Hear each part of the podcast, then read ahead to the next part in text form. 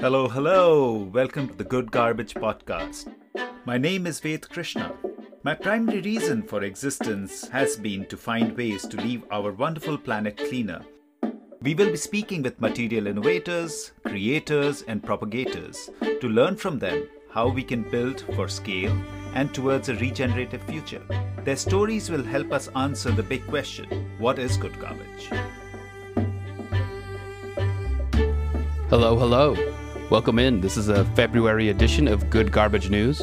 I'm your host, the producer of the Good Garbage podcast, Alex Moore.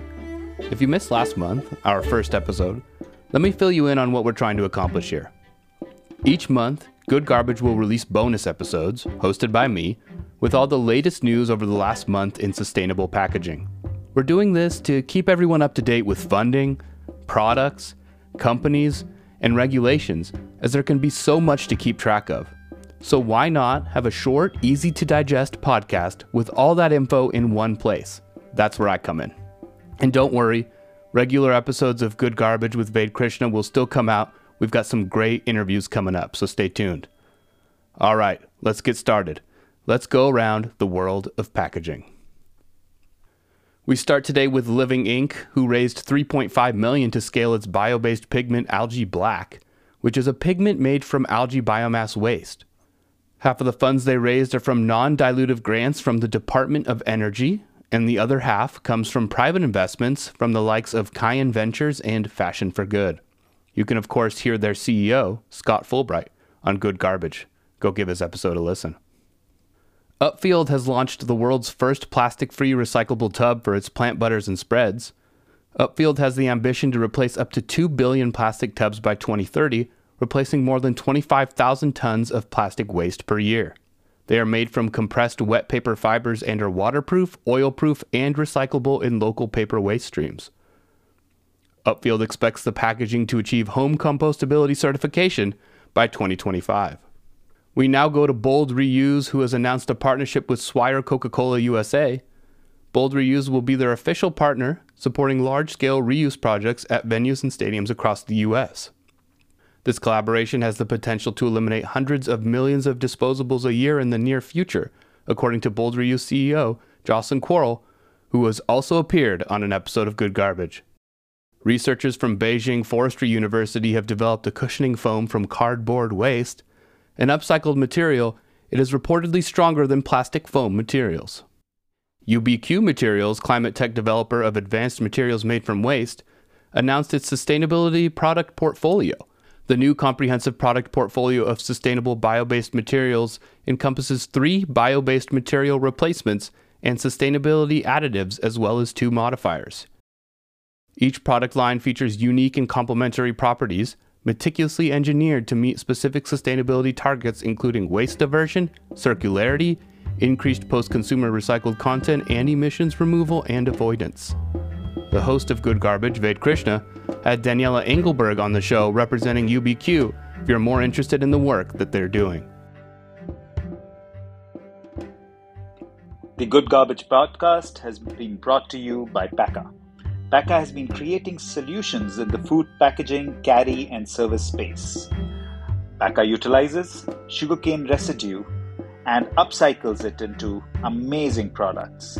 Their latest offering is a compostable, flexible packaging solution for the chocolate and confectionery industry. The products are available in the Indian subcontinent and in North America now. Pakka is also building an end-to-end solutions for customers in the food service and delivery space. For any query, do email at connect at pakka.com and Pakka is P-A-K-K-A. Do you have something to add to the conversation? Use hashtag goodgarbage to add your own insights, ideas, and opinions on regenerative packaging and zero waste solutions. Now, let's get back to the conversation.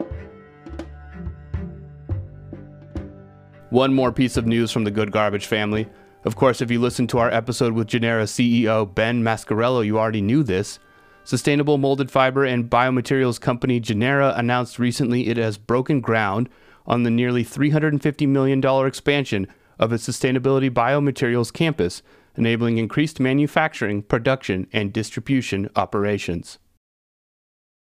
According to new research from North Carolina State University, materials with enhanced structure derived from crustaceans and seaweed could be a part of the next generation answer to the challenge of replacing petroleum based plastic films. The materials combine chitosan with agarose. The films are biodegradable, have antibacterial properties, repel water, and are transparent.